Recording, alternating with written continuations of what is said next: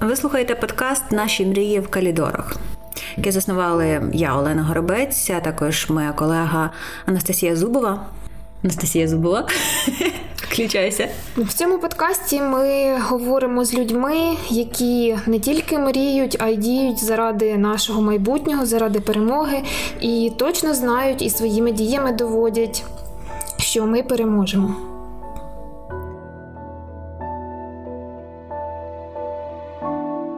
У нас один з перших наших випусків «Наші мрії в калідорах». Кажу, що сам формат він нас трошки вибачає за, можливо, якусь якість звуку і за те, які наші будуть зараз, може, трохи сумбурні думки, тому що чекати якоїсь стрункості думок від людей зараз важко, і тим паче, коли довкола виють сирени, і ти намагаєшся якось зібратися, знайти точку опори. Часто це цією точкою опори стає наша стіна в коридорі. Ми би хотіли поговорити з кожним нашим гостем про те, що допомагає триматися, що допомагає рухатись до перемоги, звідки є впевненість в тому, що ми переможемо, і що буде кожен наш гість робити одразу після перемоги, чи там через якийсь проміжок часу після неї. Головне, яка точка в майбутньому от, тримає нас і рухає туди, до нього, не дозволяє зациклюватися на тому, що відбувається довкола. Сьогодні ми запросили до розмови Інну Жолобову, директорку Центру матері і дитини. Центр з перших днів війни став також приймаючою стороною, де знаходять затишок, прихисток жінки з маленькими дітьми. До війни ви багато допомагали, багато стикалися з людським горем, а тепер це все помножилося кратно. І ще ти знаходиш час навіть ще й поволонтерити, Інна. Доброго дня. Доброго ранку. Доброго ранку. Інно, отже, давай почнемо спочатку. Перше питання, що допомагає тобі триматися зараз, та? Де ти знаходиш ту точку опори? Мені допомагає, звичайно, триматися. В першу чергу це моя сім'я, мої рідні, навколо скільки людей, які ну, очікують, напевно, підтримки від мене, тому не маю права здаватися. Також сили триматися надають наші бійці, яким точно значно частіше, ніж нам, але вони, не дивлячись на труднощі, в яких опинилася країна, і на ті пекельні моменти, в яких вони опиняються, вселяють віру в нас, в ту перемогу, яку ми всі так чекаємо. Ну, а якщо детальніше вдатися, то, от, наприклад, втомлена чи в моменти відчаю, про що ти думаєш? Про що я думаю? Думаю про те, що поряд мої діти, мій чоловік, про те, що ми будемо робити разом після війни, про те, скільки квітів я посаджу цієї весни вже, і як вони мені розцвітуть вже цього літа. Думаю про те, що ми... У мене два сина, і один з них – цей одинадцятикласник, як і всі його однокласники не матимуть, а можливо матимуть. І вірю в це, і хочу в це вірити. Свій випускний вечір матимуть змогу здати екзамен і вступити до вузу. Готуєтесь до ЗНО зараз? Готувались, і вчора зробили деяку паузу, тому що нам всім потрібно було зрозуміти, в яких умовах ми опинилися і що далі. Але вчора ми відновили контакти з усіма нашими викладачами і будемо продовжувати готуватись до екзамену і до вступу, тому що віримо, що перемога незабаром, і нашим дітям потрібно далі будувати своє майбутнє. І хто, як не ми, їм допоможемо в тому, щоб вони десь брали ці сили і думали про майбутнє зараз, а не про ті події, які відбуваються зараз. Куди, напря... Куди спрямовуєте свої ідеї з навчанням? Ну, в даному випадку це гуманітарний напрямок. На жаль, ті міста і вузи, про які ми думали, деяких на сьогоднішній день немає можливості вже вступати. Будемо думати далі, будемо переплановувати, аби це було ще безпечно. І дитина нарешті, ну, врешті здобула ту освіту, про яку ми планували. Зараз важко щось планувати, тому що трошки трошки... Трошки важко. Трошки важко, так, так. Разом з тим, от ми говорили з сім'єю, про що ми, що ми будемо робити. Дуже хочеться, коли це все закінчиться, дуже хочеться поїхати на природу, до лісу, до річки, щоб дивитися, вдивлятися в небокрай, чути спів птахів, ввечері чути цвіркунів і кумкання жаб, а вранці проснутися від того, що не виють сирени, а співають пташки навіть ще до того, як зійшло сонце. І цей пташиний спів, коли ми просипаємось в палатках, він просто будить незалежно від того, що це дуже ранній час і сонце ще не на небосхилі, але між пташками вже почалася розмова. Розкажи оце трошки про цей ранок на природі. Це той ранок, коли ми не один ранок, який проживали з друзями. Один з цих друзів зараз воює на передовій. І це не тільки наша мрія, це наша з ними спільна мрія. Після повернення, після перемоги, з палатками, з спальниками, з дітьми. Нарешті зібратися і поїхати на власних машинах на Синюху, наприклад, де ми зустрічали вже не один світанок. От розкажи про цей світанок. Ви прокидаєтесь, розпалюєте вогнище, варите каву на, на вогнищі. От як це відбувається? Mm. Давай намалюємо картинку, за якою будемо потім повертатися. Як сонце припікає в, в наметі. В наметі. Там завжди прокидаєшся від того, що пташки несамовито перегукуються між собою, тому що якраз в цей час вони ну, шукають собі пару, і це такий період, коли ну, ліс наповнюється мільйонами, мільйонами пташиних голосів і перегуків. Ми прокидаємося від цього звуку і хочеться ще трошки поспати, тому що це дуже рано, а лягли, як завжди, пізно, тому що завжди біля вогнища є про що поговорити, і все не проговориш. І коли намагаюся ще трохи закрити ті вуха руками для того, аби поспати, але це не вдається, і чутно, як уже хтось із наших друзів проснувся і розпалює вогнище, тому що ну, надалі буде сніданок, надалі буде кава. Це прекрасно, незабутньо на природі. Ми прокидаємось, діти ще сплять, сонечко дійсно не пропікає в намет так, що там уже знаходитись неможливо і хочеться на повітря. От біля річки, тому що поряд річка, біля річки ще тихо, але ми знаємо, що через кілька годин цей берег наповниться вже дзвінкими голосами дітей, туристів, які приїжджають, відпочивальників і місцевих жителів, які відпочивають. Але саме прекрасне це в тому, в тому спокої, в якому ми маємо можливість бути ну, тут і зараз, і в тому спокої, за яким ми їздили щоліта. І цього літа теж поїдемо. Обов'язково. Розкажи ще про квіти. Які ти вже замовила, чи десь купуєш їх? Що це за квіти будуть? Я надаю перевагу багаторічним квітам. Купую і семена. Дуже люблю айстри. Щороку саджу, висаджаю поміж... У мене є невеличкий городик в селі, де ми теж знаходимо певну терапію для себе, для нашої родини. І поряд з овочами, які ми там висаджуємо, для свого задоволення, це скоріше робимо, ніж для того, аби забезпечити себе. Ми висаджуємо завжди багато чорнобривців, майорів, айстр, хризантем. Зараз подвір'я в мене почне квітнути в моєму селі, де я виросла, біля моєї батьківської хати. Почне незабаром квітнути, воно вже почало квітнути крокусами і пролісками. І... Скоро там розквітнуть тюльпани і нарциси.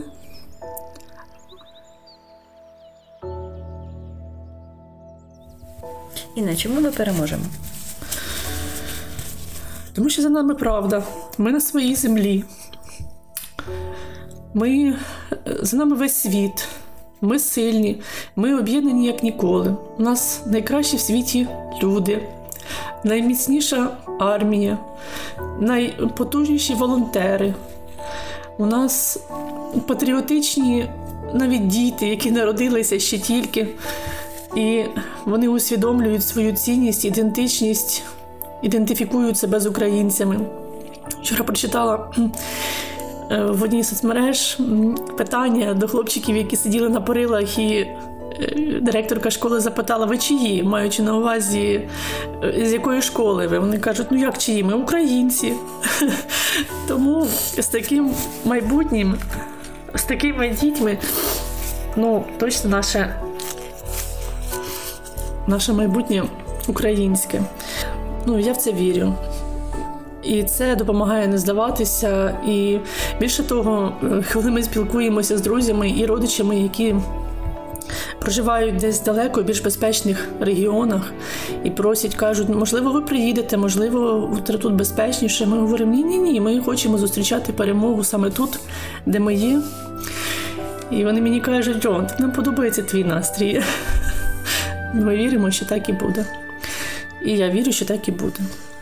На жаль, таким, такою ціною ця перемога нам дається, але відбудуємо, відновимо, відновимо сили. Ну і буде нам таким негативним досвідом, але досвідом, який нас об'єднав ще більше. І, можливо, розкрив нові цінності, нові пріоритети для тих, в кого вони були трохи іншими. Зараз фактично вся країна працює в мілітарному напрямку, і ви волонтерите. Скажіть, будь ласка, за цей час, що ви встигли наволонтерити, яка була найдорожча, найдорожче придбання, і хто вам в цьому допомагав? Я не можу сказати, що я завжди працювала і була осторонь війни. Війна триває не ці тридцять шостий день, а війна триває вісім років. І я завжди з перших днів війни з дві тисячі чотирнадцятого року намагалася бути корисною і для хлопців, які поїхали тоді на передову. Спочатку ми допомагали сім'єю, ну так само, як зараз це роблять кожен. Які були одіяла, спальники вдома, які були продукти, якими ми могли поділитися. Ми все це передавали, приносили в намет на площу Богдана Хмельницького. Потім ми долучались вже разом з дітьми. Україна стала свідомою того, що ми виборюємо свою незалежність, адже на наші кордони посягнули інші. І ми завжди долучалися до збору коштів для військових, завжди долучалися до якихось проведення ну, акцій, які проводилися і в школах для моїх дітей. Діти мої розуміли, що смаколики, вони, які вони купують навіть за свої кишенькові кошти, вони передають для військових, які на передовій забезпечують наш спокій тут, в наших домівках. Тому на сьогоднішній день, коли розпочалася ця війна двадцять четвертого, ця, ну, підступна війна двадцять четвертого лютого, для мене це не, були, не був новим форматом, тому що з волонтерами, які з дві тисячі чотирнадцятого року день у день не переставали допомагати військовим, ми не переставали спілкуватися і комунікувати. І тому в перші дні і упродовж двох тижнів я була на Кропхабі разом з іншими дівчатами, які там продовжують працювати і зараз, і вони не спиняться, допоки ми не переможемо. Але в мене є робота, і у нас проживають люди. Окрім того, почали їхати люди, які втратили свої домівки через нашу область. І наш центр, окрім мам з дітьми, які там нині проживають, став прихистком і на одну ніч для сімей переселенців. Тобто люди їдуть, ночують, їдуть далі. Ті, що їхали в перші тижні, скажімо так. Тому, пішовши в деякій мірі, змінивши Кропхаб на свою основну роботу, я не перестала допомагати і не перестану допомагати. Коли до мене звертаються з запитами військові, я намагаюся дістати те, що вони просять. Звичайно, я не можу і сама я це не буду робити, тому що в нас є команда волонтерів, і командою працювати завжди легше і надійніше. І, наприклад, коли ці запити стосуються невеликих таких поставок, там спальники, ліки, і я знаю, що я маю можливість звернутися до друзів із західних регіонів, а вони мають друзів за кордоном, то ми могли передати там із Великобританії, з Польщі ці спальники, велику кількість ліків і підгузок на Кропивницький і частково передали далі на Дніпропетровський. Це все на другий день вже поїхало на передову. Нещодавно знову був запит, це були флеш-карти, карти пам'яті, павербанки. Ми знову звернулися до друзів на Західній Україні, які можуть це допомогти. І нам прийшла посилка, і цю посилку ми отримали її. І буквально через кілька хвилин її передали в руки тих, хто вже поїхав туди, де це зараз необхідніше. І ну, мені приємно, що я можу хоч такими маленькими кроками, але допомагати нашим військовим. Зараз ось ми теж чекаємо поставку Не можу сказати чого, але, але чогось хорошого. Чогось хорошого точно для того, аби наші хлопці і дівчата, які зараз протистоять на передовій нашим ворогам, мали підтримку. І ще важливо, що серед того всього важливого, яке ми передаємо, є і дитячі малюнки, які зігрівають їхні серця, які вселяють їм віру, викликають, можливо, таку емоцію, як зараз тут сижу я, в таких десь якісь сльози, але то сльози е, радості. Це ще про те, що ми насправді вже мали ці зв'язки і були об'єднані країною ще до війни.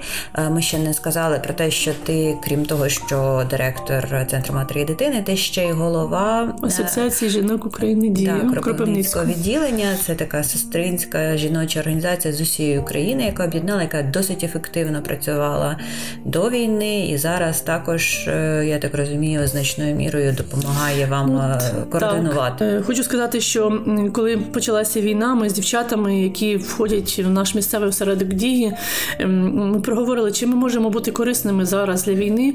І в нас всі, практично всі долучилися, тому що хтось плете сітки, хтось допомагає на Кропхабі, постійно допомагає, хтось виготовляє смаколики для військових, хтось приймає участь і виготовляють сушені заготовки для перших страв, для супів, для ну, корисні сухофрукти для наших військових і передає. Це і на Кропхабі відбувається, і в школі Крок відбувається, і в Гончаренко-центрі. Там кругом є представники нашої дії. І гуманітарний центр. І гуманітар... в гуманітарному центрі також. Я просто не хочу когось пропустити, тому що всі, ну, не було нікого того, хто залишився байдужим, кожен хоче бути корисним, і кожен хвилюється, що недостатньо корисний, тому що десь, можливо, не прийшли, десь, але людина не може розірватися, і ми це всі розуміємо, і ну, ми свідомі цього, і, але ну, кожна, кожна хоче допомогти. Разом з тим триває життя, і ми продовжуємо працювати тут, кожен, окрім того, що працює, займаючи свою основну посаду на роботі, виконуючи основну свою свою функцію бути мамою, чи дружиною, чи донькою, чи бабусею. Кожен хоче допомогти бути волонтером для наших військових. І волонтером для волонтерів треба бути також, тому що волонтери – це ті ж самі кіборги, але тут, і, але вони потребують відпочинку, сну, тому ми завжди готові підставляти плече їм. І е, ті передачі для військових, які ми організовуємо зараз, е, наприклад, через мене тут, це допомога дієвочок з інших міст, е, тому що ми звернулись, наприклад, Ольга Горкавчук, вона з Рівного, і, але вона має багато зв'язків е, і за кордоном, в силу своєї діяльності, і тому ми мали можливість от завдяки її підтримці мати ті контакти і мати ту допомогу, яку ми отримали. І ну, це, це, це неймовірно приємно. Ви знаєте, це дає теж ресурс, коли ти розумієш, що навіть маленька справа, вона комусь допомагає. І от. Колись якесь шапочне знайомство просто на рівні рукостискання сьогодні виливається в тони допомоги для України, для військових, для людей, які втратили свій дім, тому що це ось дві сьогодні великі є два фронти, да, на яких ми всі намагаємося протистояти окупації. Це і гуманітарна катастрофа, і це, власне, фронт протидії військовій. Розкажи про свій калідор, про свій бункер, де ти проводиш час під час повітряних тривог і от в цілому про місце безпеки, можливо, навіть ментальне якесь. Скажу чесно, спочатку ми, як і всі свідомі мешканці міста, ходили до сховищ. Ми навколо свого будинку, в нашому будинку нема такої можливості, але навколо нашого будинку, в нашому мікрорайоні, я точно знаю, де вони всі, і ми були в них, ми їх бачили, ми їх вивчили. Ми розуміємо, куди можна піти і де можна сховатися у разі такої гострої потреби. Але настав такий час, можливо, це була е, такий виклик, можливо, це так співпало, я розумію ці процеси. Після чергових таких е, бігань до сховища захворіли діти. І захворіли діти, ми не мали можливості бігати, тому що висока температура і всі побічні моменти, ну, наражати на небезпеку дітей власних і дітей інших, і людей інших ми не могли.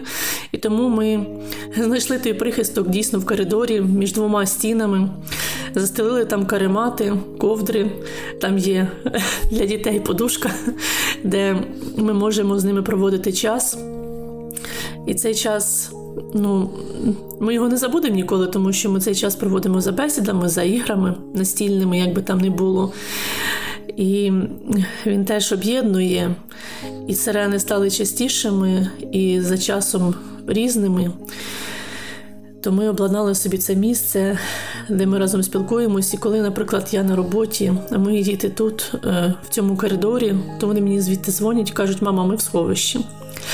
І, ну, це, це такі, знаєте, як, ну, як пароль, як щось важливе таке, що ми в сховищі, а ти де ти? Я говорю, я теж в сховищі, на роботі між двома стінами, так само з нашими підопічними. От, ну, той такий у нас коридор. Не, це я ще про море не розказувала. До речі, зря, давай поговоримо. Да. Да. Слухайте, я ж я так і знала, що я розридаюсь. Воно, коли говориш ага. про дітей, я трималася. Вчора я не писала, що я не реву. Але щось, не втрим... мабуть, накопилося, і воно прийшло сюди. Маленький сеанс психотерапії. Вже, так, знаєш, перші дні, бо теж багато... Перші дні багато хто, теж наших міжнародних друзів, писали, що дівчата, якщо треба там, і хлопці, якщо потрібна психологічна допомога, ми всі тут, давайте допомагати. Ти відчував, що ніяка тобі психологічна допомога зараз не треба, да. бо провалишся в емоції і не вигребеш. А зараз, напевно, що через ось більше вже місяця починає нас доганяти нас трошки емоції, тому е, напевно треба трошки дати собі проплакатися, якщо хочеться, тому що це, цей дощ надовго і боротися ще треба буде довго, а до, весь час стримувати в собі емоції, і це можна просто е, забути тим, ким ми були, тому що особливо, ну, от якщо ми говорити про що для жінок це важливо, для чоловіків теж, не будьмо сексистами, але ми в собі любили і ніжність, і сентиментальність, і емоційність, так, і здатність до нормальних людських емоцій. Місяць ми відмовляли їм в існуванні, всьому, крім такої холодної люті і волі до перемоги. А зараз можна трошеч, трошечки знаходити для себе місце в коридорі. І потрібно. Так, абсолютно. Про море ти обіцяла розказати мені ще вчора, коли ми домовлялися про цю розмову. Ви планували і, і плануєте цього літа поїхати на Кінбурзьку косу. Да, да, да, ви вже да. там були? Ми туди їздимо щороку, вже упродовж чотирьох років, це п'ятий рік, ми для себе відкрили таке от справді місто, місце сили. Чому так називаю? Тому що це, знаєте, одне із тих місць, де, ну, коли ми в перші роки приїздили туди, там не було так багато людей, тому що ми туди їдемо за спокоєм. Наші роботи з чоловіком пов'язані з великою кількістю людей, і інколи хочеться відпочити. І від людей в тому числі, і от те, про що ти говориш, полюбити себе, надати можливість собі відпочити і десь начерпнути того ресурсу. А саме найголовніше, по що ми туди їдемо, це поспілкування, посімейне спілкування, якого так не вистачає тут, через нашу зайнятість, через нашу активність за собою, хто мене знає, точно завжди запитують мене, коли ти це все встигаєш, я говорю, я нічого не встигаю, насправді, можливо, це так здається. І нарешті ми там разом з дітьми, є час поговорити, є час набутися разом, побачити, як вони виросли кожного року. Але кожного року туди потрапляє все більше людей. І цього року, тим, тим не менше, ми хотіли знову поїхати на Кінбурзьку косу. Це такий, е, ніби, ну, не острівець, але територія, де багато білого піску.